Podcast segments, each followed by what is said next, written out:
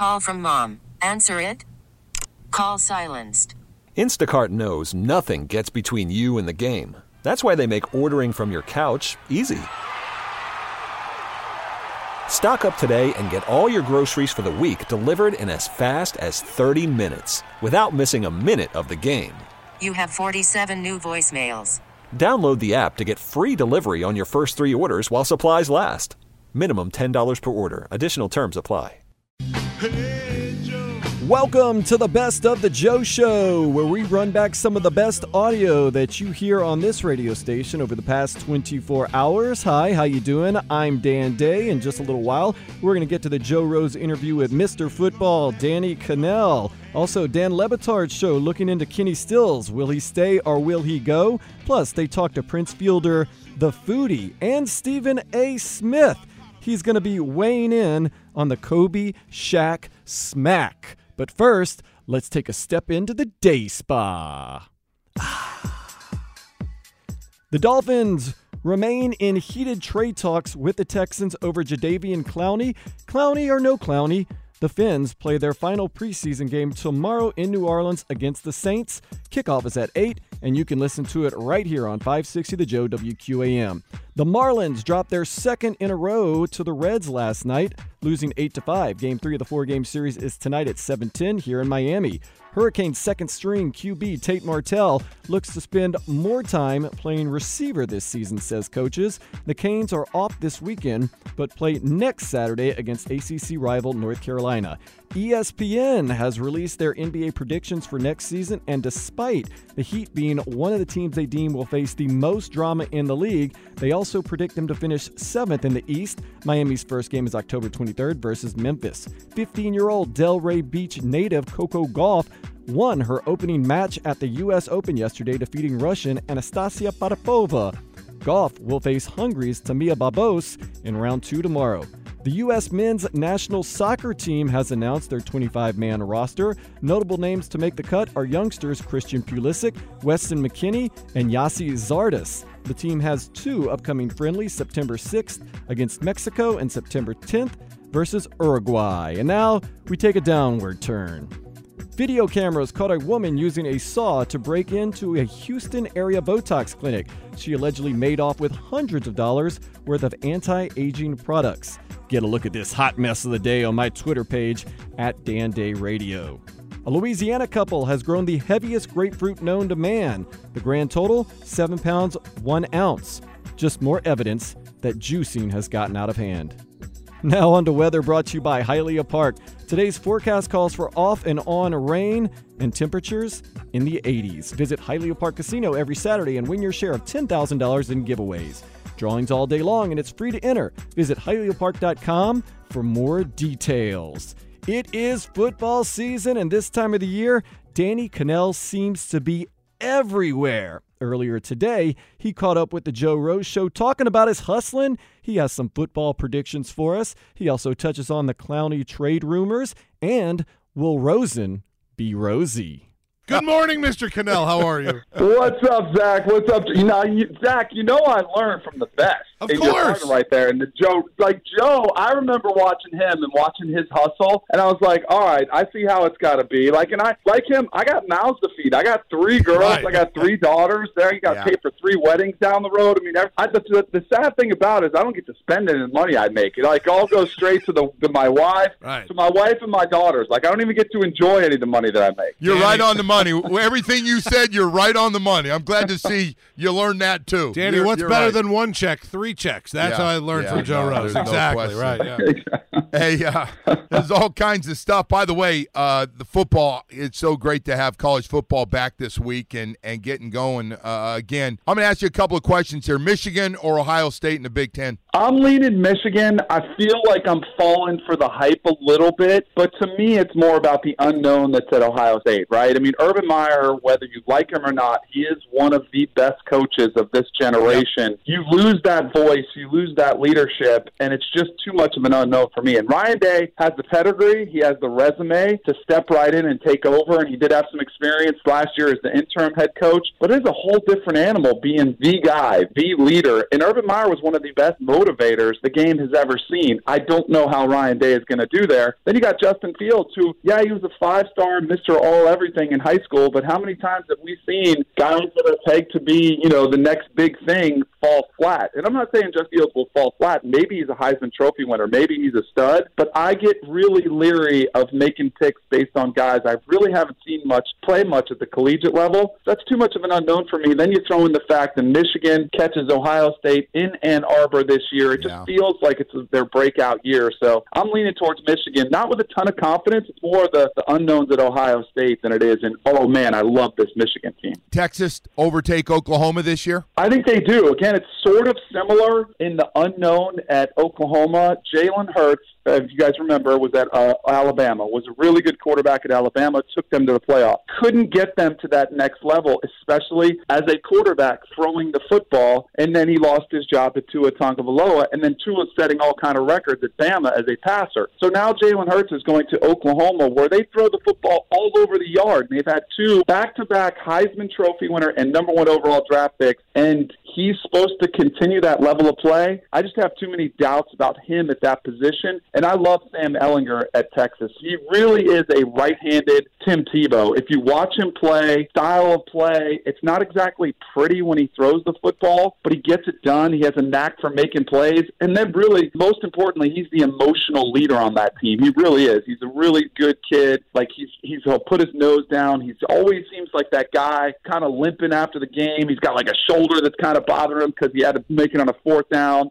Like he's your prototypical, like old school football quarterback, and I love it from him. So I'm I'm leaning towards Texas in the Big Twelve. All right, and then finally, Georgia finally overtake Alabama. Can it happen this year? Finally, They- they've teased them a little bit. Can they finally get through? I would love to see, and now this is where Bama fans will get mad at me. I would love to see anybody topple Bama, like just give it, and, and Clemson for that matter. Like I'm tired of seeing. I, I know some people think, oh, it's great to see Bama and Clemson play again. I don't think Georgia is ready to take that next step. I mean, Bama, yeah, they had a really rough game against Clemson. They got t- torched. They got blown off the field. But now they're almost, and this is what's scary when Nick Saban has a motivated team that's angry. It's kind of like Clemson kicked the Hornets' nest, and all of a sudden they're going to take it out on everybody on their schedule this weekend and go for that rematch against Clemson. So I think Georgia's a good football team. I do think they win the East, but if you look at the last two times they've played Bama, and everybody says, oh, they're close. If you look at the second half in those games, they've been outscored like 48 to 17 in the second half. They've had leads at halftime and totally come up short, and just I don't think they're quite there yet.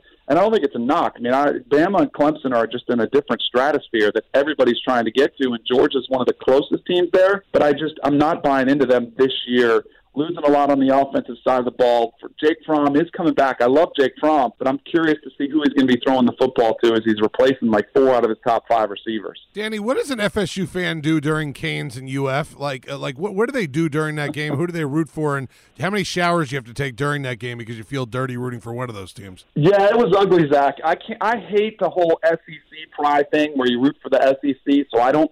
I didn't want to root for Miami from that standpoint. I would say typically Hurricanes fans have been less annoying, and I, I say that like I've always kind of gotten along better with Canes fans more than Gator fans because historically the Canes at least did something, right? They had five national championships, they were quarterback you, so it didn't bother me as much when they were cocky. And I look at Gator fans and be like, why are you guys talking all this trash? You haven't done anything. Now it has changed somewhat. They did get a couple. They did get over that hump. They did get the national championship, but I still there's just some edge that Gator fans, a twinge of arrogance that I don't feel is quite deserved. So I would say I'd probably lean towards Miami. Although the night before the game, I see Michael Irvin giving this impassioned speech, and I was like, oh, jeez, I can't, I can't root for either one of these teams. But I got what I wished for because I wished for an ugly game, and that's it. what we got. It That's was right. ugly. You got Oh, boy, exactly well, what you ain't asked kidding. for. Right? That uh, that's what happens, man, when you don't have preseason for college. All right, uh, we got we got some stuff going on down here. Jadeveon Clowney. What do you think about trying to trade for him for the Miami Dolphins and, and what they're doing here with this rebuild? It feels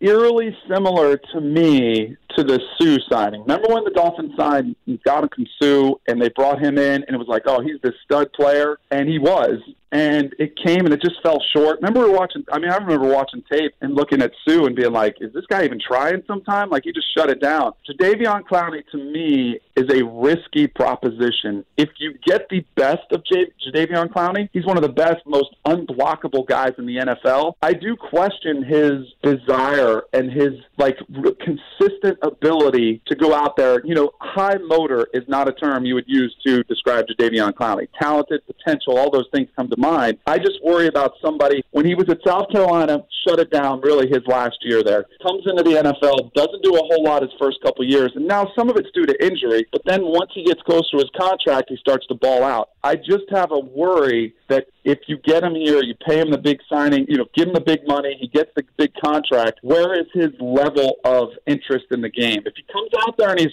and he's uh, motivated, and somehow Brian Flores can maximize his potential, it could be one of the best signings you've ever seen. But if not, it could be a complete dud and fall flat in your face. So I think it's a risky proposition, but it's all in what the Dolphins think they can get out of Jadeveon Clowney. All right, Daniel, we'll stay with the Dolphins for a second here. Uh, obviously, we've seen through preseason, and we saw it right before the game started. Ryan Fitzpatrick was basically put in the number one spot for that quarterback position for, position for the team. Changed a little bit, maybe. I'm not sure. But what would you do if you were coach or GM of this team opening week? If both guys are healthy, do you start Rosen and just let him go? Or do you start Fitzpatrick and then get Rosen in there at some point? I mean, obviously, it depends on how they both looked ins and outs of practices. Ryan Fitzpatrick, to me, would pick up the system faster because he's been around a lot longer, knows the ins and outs, knows a lot of different terminology.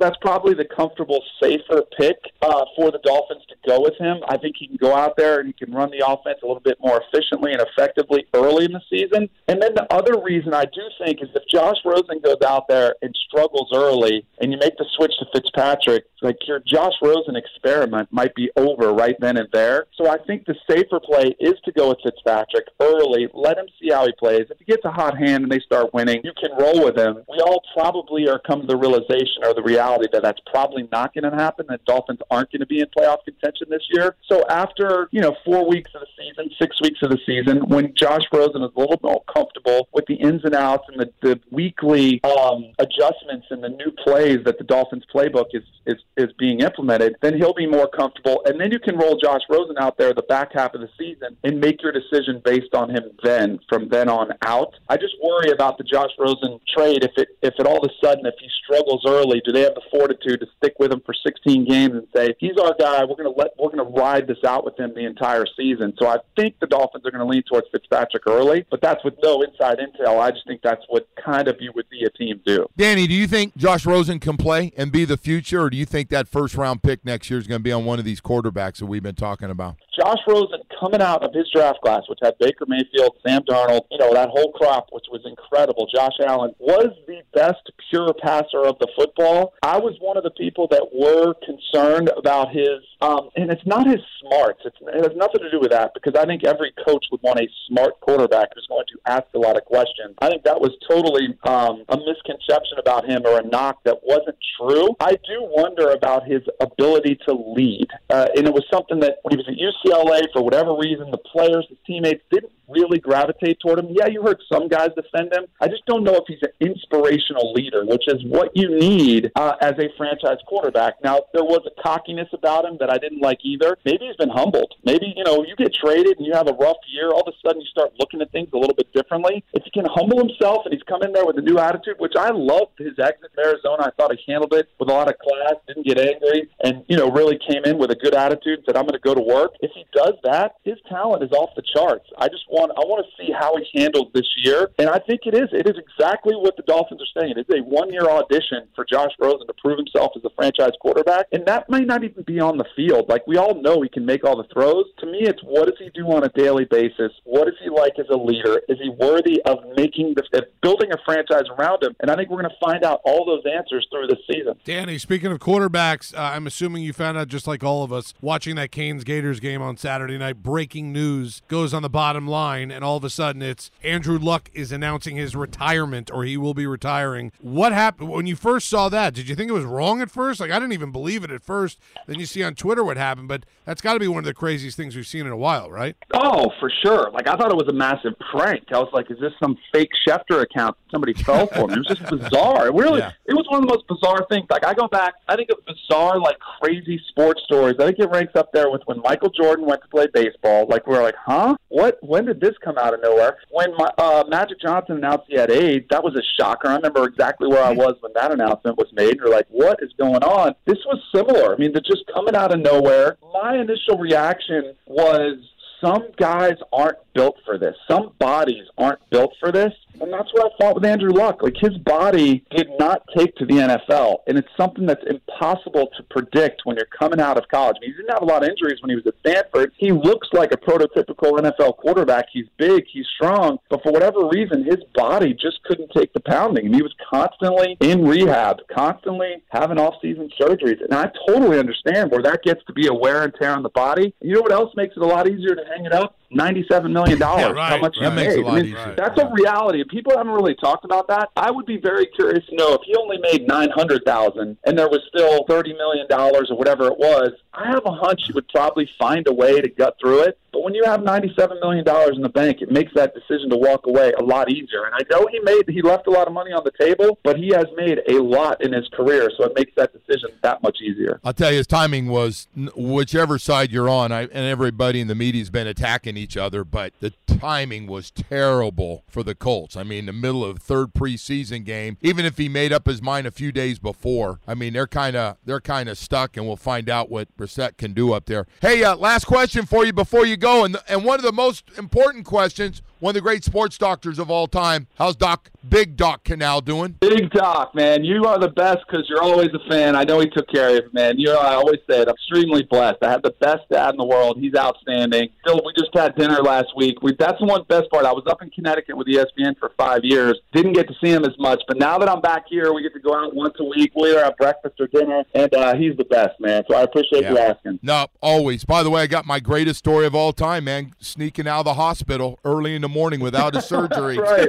because of Big Doc, man. Big That's right. You look out Big for Doc. Joe, I, I know you're worried about getting cut, but you don't need that surgery. And that's when that was, one, Yep. that was one of the few times Jesus has ever talked to me up on the wall there, and he said, "Leave, Joe. It's time to go." So Big Doc was That's a right. powerful man. Wow, wow. Hey, it's great having you, Danny. Thank you so much, Thanks, buddy. Danny. I love it, Zach. Joe, great talking, talking to you guys. Have a great day. Joe Rose got a busy one tomorrow. He's going to be on the air from 6 to 10, then help out with the Dolphins coverage. Remember, it's Dolphins versus Saints from the Big Easy. Kickoff at 8, pregame 4 o'clock, and you can hear it all here on 560 The Joe WQAM. Up next, Dan Le Batard takes a shot at Paul Finebaum, who recently took a shot at Miami.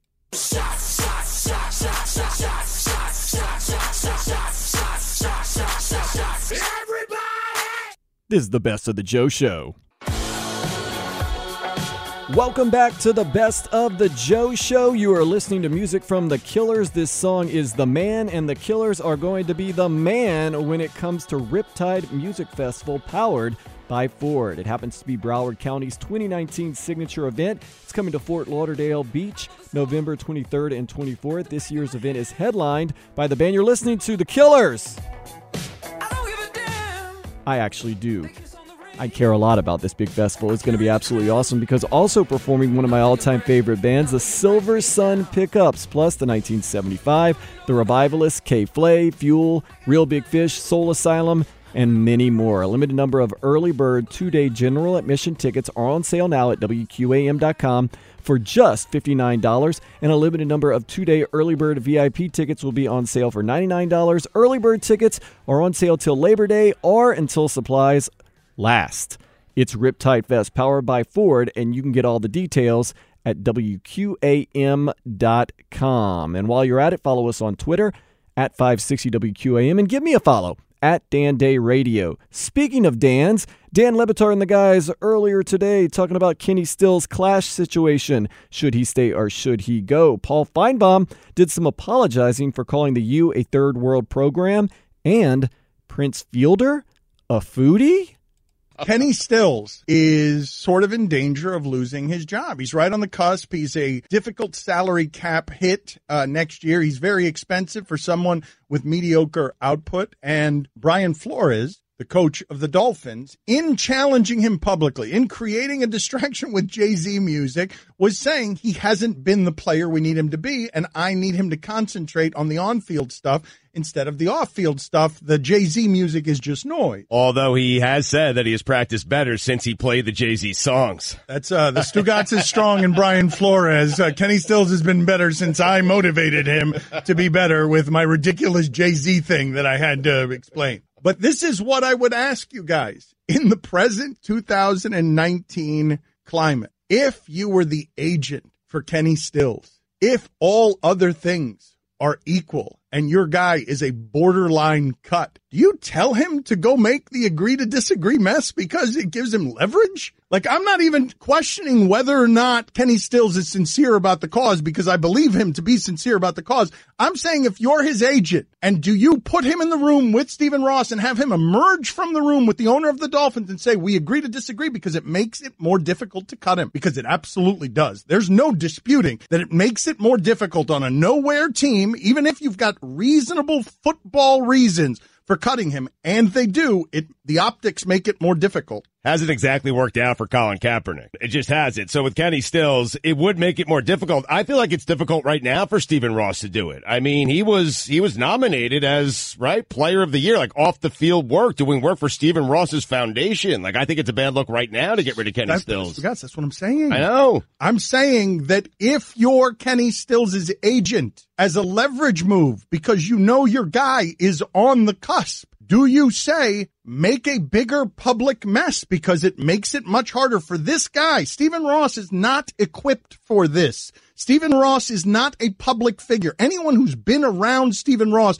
will tell you that these waters are not the waters he wants to be navigating. Yes, make the biggest possible mess. It gives you more leverage. Yes, it will make him look bad if he decides to get rid of you. Yep. And that part is interesting to me as a, uh, because everyone can be right on that one where the Dolphins can absolutely try to argue that this is a reasonable football move to get rid of a guy who's expensive. And Belichick, my guess is, would fear it a hell of a lot less than the Dolphins because Belichick and Kraft can do whatever they want. Clearly, clearly Bob Kraft can do just about whatever he wants. And clearly Belichick can do just about anything that he wants. And they don't have to worry about optics. They don't have to worry about public relations. Let me talk about public relations here for a second because we found ourselves in the middle of something with Paul Finebaum here yesterday that we were treating, you know, as a little bit of a joke. We didn't demand an apology. We demanded a clarification because it's a ridiculous thing to demand in a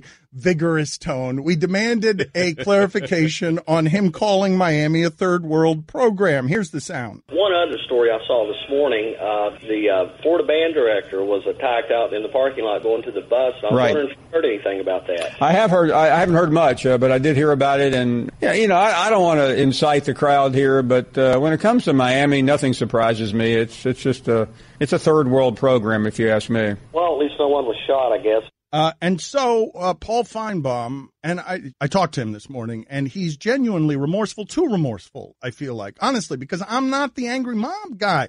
Uh, we're not the angry mob people. I'm scared of the angry mob. I watched the Chappelle special and I'm seeing a guy who used to be for the disenfranchised and now he's a rich celebrity protecting celebrity and protecting his ability to make money with his comedy, of the ability to be, say whatever he wants because he's protecting his perspective. Paul had mentioned to me and he apologized way, I thought, way too profusely on the air, but he was genuinely sorry because someone on his staff evidently was a UM person and brought to light to him, hey, this wasn't the thing to say. And it's really all I'm ever asking for with these conversations. You don't have to apologize. Just think about it the next time, the choice that you're making. And Paul Finebaum clearly will because look, uh, he fell on the sword I felt way too hard. Yesterday, we had quite a bit of conversation about the University of Miami. And in a conversation with a caller, I said some incredibly unfortunate things. This is where sometimes talk show hosts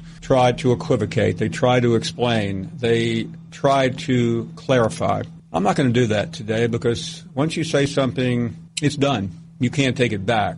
I should know that. I'm a professional. I've been doing this a very long time. And what I said here yesterday was very hurtful to a number of people. For that, I sincerely apologize to all Miami fans and to the University of Miami. Uh, I wish I could take it back, but I can't. All I can do is apologize and work very hard to avoid similar mistakes in the future. So it was honest, and what I was telling you, Stugotz, about public relations, and one of the things that's been maddening to me since I got into the sports coverage business is when public relations people start getting involved in stuff like this, what happens is a small distilling of the honesty and a protection of how things look instead of how things actually are. Public relations exist to protect the how things look. And if that's your governor, it's a poison. It is defense to everything that resembles creativity. I believe that this man is at the center, literally, of the single greatest celebration in the history of baseball. When he hit a home run and he jumped on home plate, and all of his teammates fell down at home plate because he uh, had just hit a home run. Uh, but I don't want to talk to Prince Fielder about baseball. I want to talk to him about food. So, uh, Prince, thank you for joining us. Are you proclaiming yourself a barbecue expert? Can we go to you with all of our barbecue questions and you're willing to be the Supreme Court judge who makes rulings on this stuff? Uh, no, I'm not going to say that, but I mean, you know, from uh, looking at the taste of the game, the book, and everything, I know a little bit, but I'm not, I'm not a master by any means. All right. Well, we're making you a master anyway, whether you want to be or not, because uh, you're here on behalf of Kingsford Charcoal. And if you don't want to play along, we're going to do it anyway. So tell us the perfect way to barbecue something according to uh, Prince Fielder. Well, you definitely got to use Kingsford charcoal because that's where all the flavor comes from. Well done. And then um, it depends. I mean, you know, I mean, it depends on how you like your whatever you're uh, grilling cooked. If you like it well done, medium, you know what I mean? Whatever you like. So you know, it's your preference. So, Prince, what do you do if you if you're grilling? Because timing is very important with this stuff, um, Right. because you want the stuff to be hot the second it comes off the grill. So, if you're going hot dogs, hamburgers, and chicken, do you throw them all on the grill first? Do you throw one on the grill first? How do you negotiate that? That's a good question. I probably would go uh, chicken last after I do the hot dogs and uh, burgers, and go chicken, and that way, you know, the hot dogs and uh, burgers can, you know, rest for a second, and once the chicken's done, you're ready to go. What is the best side dish at a barbecue? Mm, good question. Uh, first of all, it depends who's making them, and I would say probably I like uh, macaroni and cheese. Ooh. Prince, is it thoroughly unacceptable to put aluminum foil down on the grill before you start grilling? Great question. I don't know. Uh, I know growing up, everyone who's my dad and everyone, I never seen him do that, so I would say no. Yeah, Cecil Fielder would never. Never. He would never. gotta even though some even though some producers back there on our show may have thought that Cecil Fielder was a position in baseball when they were kids, Cecil Fielder would never disrespect a barbecue that way. Yeah, that was me. I thought it was a position. What do you want from me? I thought it was like a guy right behind second base, like not an outfielder, but not an infielder. Wow. Cecil oh, like Field- in the shift. I get it. Yeah, that makes sense. Prince, we can agree though. Kale, the worst. Kale, I mean, you know, it, it, if you eat it, it's for the effects, not for you know, it's for the for the health factor, I guess. You know just what, gotta hurry though? up and swallow it. But Prince, you became a vegan, right? You're out here on behalf of grilling, but are you still a vegan? Oh, obviously not. You know, not right now. Talking mac and cheese and hot dogs. Uh, but I was very disappointed when you became a, a vegan. I imagine that your house looked like the Rocky Meat Locker in ter- that he trained in. No, not that. No, not that much. Uh, deep dish pizza, overrated or not overrated?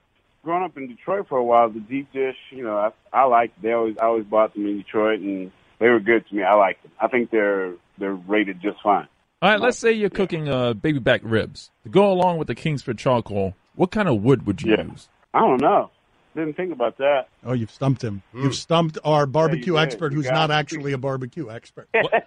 What's the most Yeah, amount what of would you use? What would you use? pecan? Ooh, Nice.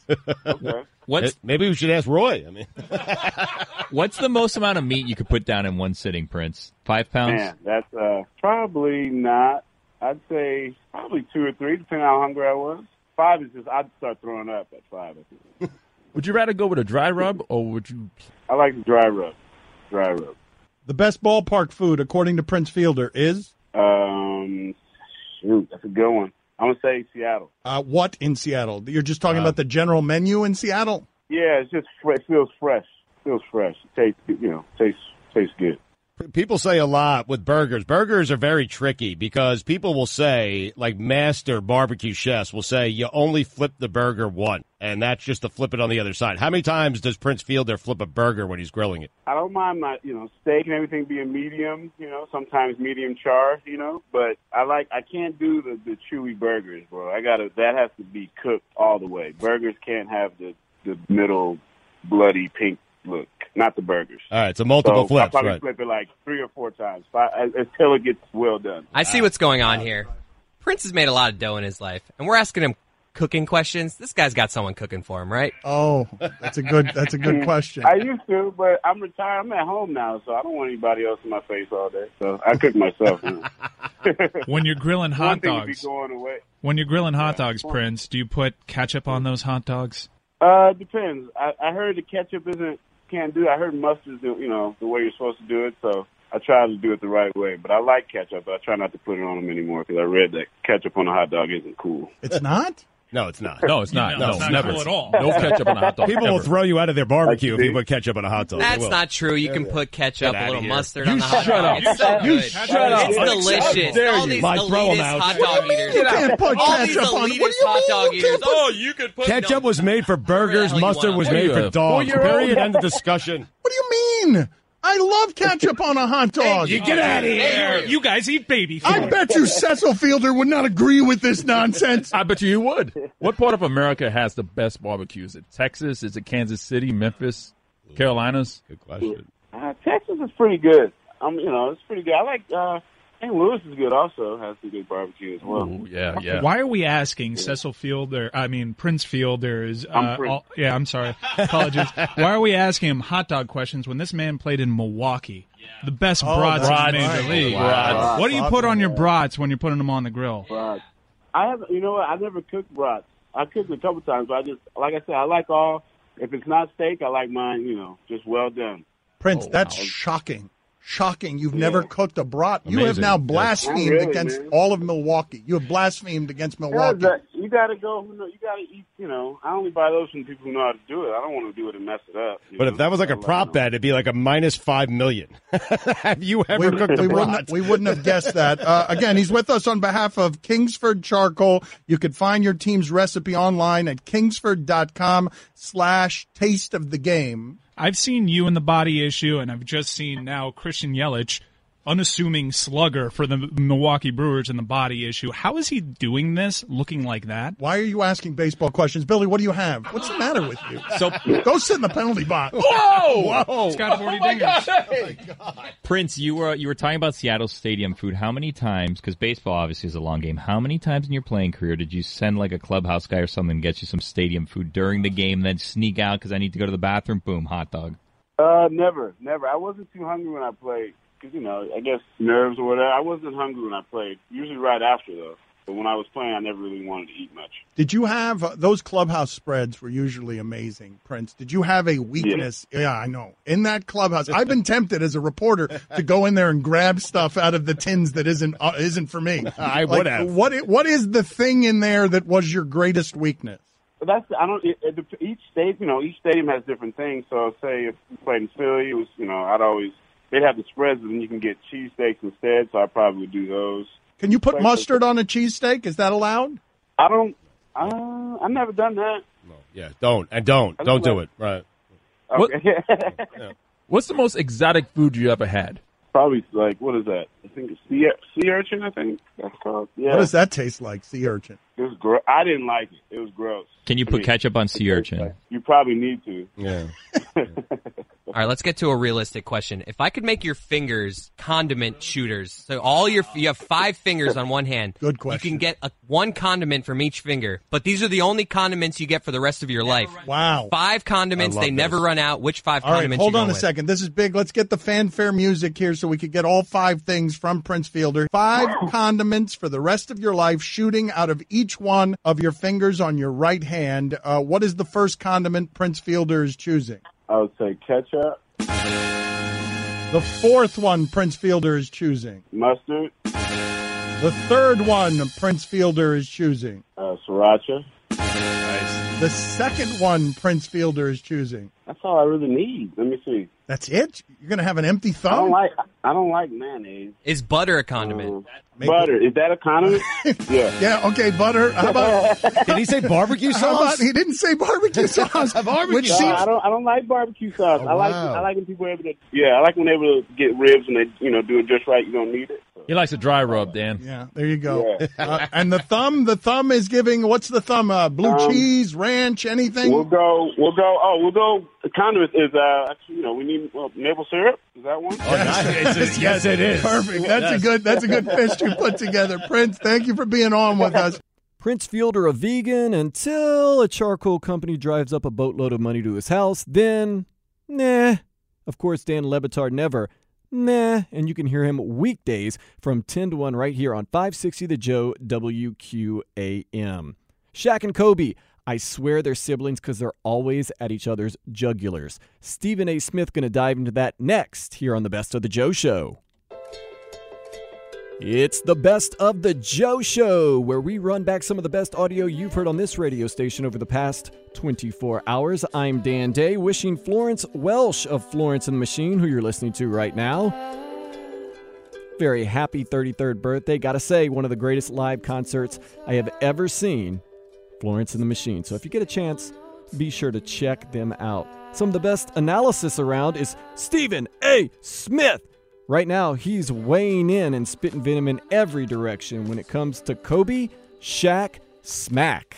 Kobe Bryant made news. The great Kobe Bryant, the future Hall of Fame, first ballot Hall of Famer. That is Kobe Bryant, one of the greatest players to have ever blessed us with this game. His game putting his greatness on display. That Kobe Bryant. Kobe Bryant uh, was interviewed and uh, spoke about Shaquille O'Neal. And obviously, if you were listening to him, it was not uh, very, very flattering. Uh, he and Shaq had won three titles together. Despite it, the two had become foes and the complicated relationship had forged. Just reading from one of the articles here. Bryant was recently in Las Vegas for the 10th annual PHP Agency Convention, and he got to be interviewed by Patrick Bet David. At one point, Bryant was asked about Shaq's work ethic and whether or not he went hard in the gym. As Bryant explained, he's told Shaq numerous times that he's quote unquote a lazy ass, end quote. Although he was quick to give him some high praise as well. According to Kobe Bryant, he'd be the greatest of all time. Greatest of all time. He, you know, Bryant said when speaking on how Shaq would have been had he gone to the gym. Kobe, he'd be the first to tell you that. I wish he was in the gym. I would have had 12 effing rings. End quote. Let me come to Kobe's defense in this regard. He has said nothing in that interview that he hasn't said on numerous occasions, including the Shaq's face. Kobe Bryant didn't say anything behind Shaq's back. He wasn't phony. He wasn't fake. He was as real and as candid and as authentic as you know him to be. If you know Kobe Bryant, there is nothing surprising about what he said. He's told Shaq that to his face. He said it behind his back. He said it in public. He said it in private. He said it to Hall of Famers. He said it to scrubs. It don't matter. Kobe Bryant has always said that about Shaquille O'Neal. Those of us close to Shaquille O'Neal, who love Shaquille O'Neal like a brother, we all know what Kobe has had to say and couldn't say a damn thing against it. Because it is absolutely true that there have been times, or there were times in the past, when Kobe Bryant would be on the court working his tail off for hours upon hours at a time, improving upon his game. There have been times when Kobe Bryant spoke to Shaq direct and was like, let's do this, big fella, let's get it going. And then we'll go in the training room and see Shaq swallowing about three Big Macs. It's absolutely true.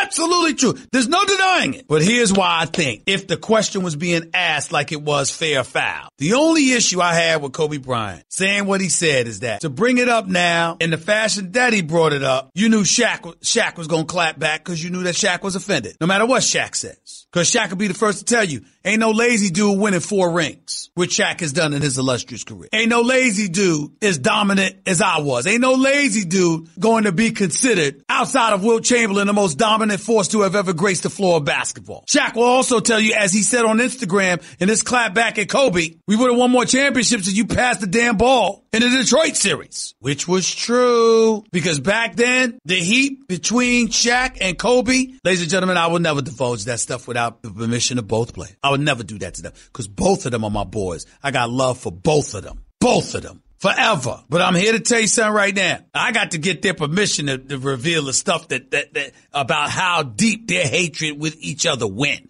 once upon a time. I mean, it was bad. It was really, really, really bad. And when Shaq sits up there and says that Kobe didn't want to give him the ball during the final series that they lost the five games to Detroit Pistons, I'll be damned if he's lying. He's absolutely right. The hatred, the fuel had elevated to such proportions that it actually affected their play together on the court in that final series. There is no doubt about it. There is no doubt about it. I can tell you one time, just so y'all know, because you're looking at Big Shaq, 7'1", 350 pounds. And here was the crazy part about Kobe. Most people would be scared of somebody that size, that ferocious, that powerful. Kobe was not scared of Shaq at all. I came on the air one time with y'all years ago when I was on ESPN 710 LA just to show the local show. And I said, yo, relationship basically was over before it started because Shaq slapped the hell out of Kobe Bryant at a gym. I think it was at a Loyola Marymount, if I can remember correctly, in, the, in, in the summertime before Kobe's career with the Lakers even started. He was a rookie that was just drafted. That's what I had said at the time. And Kobe called me and was like, he tried to slap me. He missed. He never slapped me. Get that straight. That's what he said years ago. And from the moment that Shaq tried to put his hands on them, it was never the same. So much so that years later, when they were teammates and they were winning championships, and people were talking about Kobe shooting the basketball too much and, and, and not being a team player and being a bit selfish, if I remember correctly, I think that was the issue. Even though I can't tell you specifically what the issue was when Kobe did what I'm about to tell you, let me tell you what Kobe Bryant did, because I'm trying to give you some insight into who the hell he is. He ain't no fake, fluff, phony kind of dude now. He ain't the seven foot one Shaq. Arguably the most powerful man we've seen in the sport in the modern era. But when it comes to heart and complete fearlessness, that some would argue are towards suicide proportions when you're talking about going up against Shaquille O'Neal. Let me assure you, Kobe Bryant was not scared at all. Damn it, sometimes it's almost like he wanted to get into a fist fight with Shaq. And so I forgot what the incident was. Kobe Bryant grabbed the newspaper article and went to each locker in front of everybody, called every one of his teammates an MFer and said, you said this MFer? Show the article. You said this MFer? You, you, you said this MF went to each locker stall, including Shaq's. That's Kobe Bryant. Ain't scared of nothing. That's who he is. That's who he was as a player. So understand, I'm not telling you, Kobe didn't say anything. He didn't say anything that he hasn't said to Shaq's face. He didn't say anything that misrepresents what his position has always been. It is completely and totally consistent. But I still think it was a little foul. And the only reason I think it was a little foul is because you and Shaq sat down, you discussed it, you discussed your careers. Phenomenal interview with the two of you on NBA TV, with y'all talking to one another one on one, no intermediary, just going back and forth, etc., etc. Each missing the positives and each admitting rather the positives and some flaws about the other or about each other, and all of that was supposed to be squashed. Now to me, Kobe saying what he said yesterday, it's just Kobe being candid and matter of fact about it. But the clap back from Shaq says he was a bit offended. And if you Kobe, you had to know Shaq would be offended. Which means saying it, you just didn't care. Probably not a big deal. Knowing Shaq, he'll brush it off, laugh it off, talk about its marketing, just another brilliant move on his part. And Kobe was in on it. Knowing Shaq, he'll come up with some cockamamie story like that. But it ain't that simple. Let me be the first to say, here's what I love about Kobe. No matter what the fallout is, Kobe ain't gonna give a damn. He said what he said, he meant what he meant, period. Period. Kobe ain't trying to assuage anybody's concern. He ain't trying to gloss over it and smooth the edges. He ain't trying to do none of that. That ain't Kobe. My only point is, I thought we were past all of this. I will say this too. I don't think Kobe and Shaq together would have had 12 rings. They might have had seven, but not 12. I don't believe that. I just don't believe that. I think they might have had two more titles together. Five or six, maybe, actually. They might have had two more titles together. Remember, Shaq went to Miami. Let's not forget the Dallas Mavericks, who lost to the Miami Heat at the time when Dwyane Wade came onto the scene and just let everybody know I'm that dude. I'm that dude. I'm that future Hall of Famer. There's MJ, there's Kobe, and there's me. That's what Dwyane Wade said when he averaged about 37 in the final four games against the Dallas Mavericks. What a monster performance. But if you recall, and you talked to some Dallas Mavericks at that time, their belief was they didn't lose the series because of Shaq. They lost it because of Alonzo Mourning. He was a terror defensively. Shaq could get his points and dunk on anybody. He could do a whole bunch of things. The dream shake, he had that to his game too. But Alonzo Mourning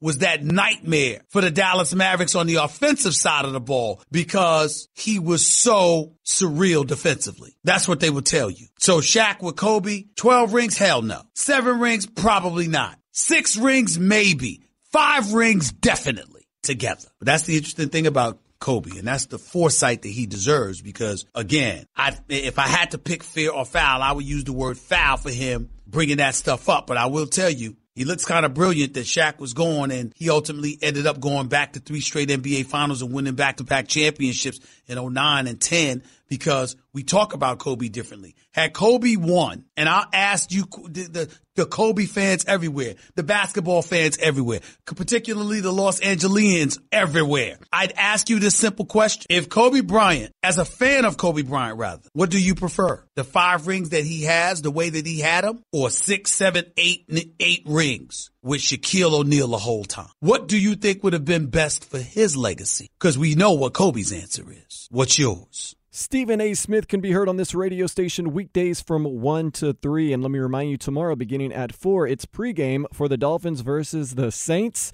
Will Jadeveon Clowney be with the team or not? We'll just have to wait and see. Although recently, Coach Flores did make some comments about the Dolphins' present and future moves. I think every team's always looking, you know, you know, this year obviously is at the forefront, um, but every team in this league is, you know, is, is, looking, you know, into the future, you know, future years, um, uh, and we're no different. I think you know we keep that you know in mind as well as you know today and this year's team. We, like, we've got all of that, and you have to we have to balance all those things as a as an organization. And um, you know how you do that is through communication, open, honest communication.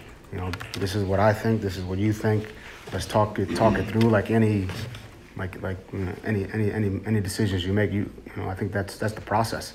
Um, I think we have a good process. It's something that you know we've worked on you know really since I've got here. Um, any decision we make it goes through a, a certain process. Uh, so it's well thought out. Um, a lot of time goes into it. A lot of thought goes into it. Um, and all those variables that we're, that we're, talking about, production on the field, uh, age, salary cap, they all play into it. There's no um, I mean, I, I know we want to have one reason why this happened or that happened, but that's just not how this works. Um, and uh, again, you know, we'll always do what we think is best. My two favorite teams, the Saints and the Dolphins, going at it tomorrow. Be sure to listen to it here, 560 The Joe, WQAM. I'm about done. You can get the podcast, radio.com app, wherever you get your podcasts, or at our website, WQAM.com. I'm Dan Day. This is the best of The Joe Show. Later, slug. We really need new phones. T Mobile will cover the cost of four amazing new iPhone 15s, and each line is only $25 a month. New iPhone 15s? Only at T Mobile get four iPhone 15s on us and four lines for 25 bucks per line per month with eligible trade in when you switch. Minimum of four lines for $25 per line per month with auto pay discount using debit or bank account. $5 more per line without auto pay, plus taxes and fees. Phone fee at 24 monthly bill credits for all well qualified customers. Contact us before canceling account to continue bill credits or credit stop and balance on required finance agreement due. $35 per line connection charge apply. Ctmobile.com.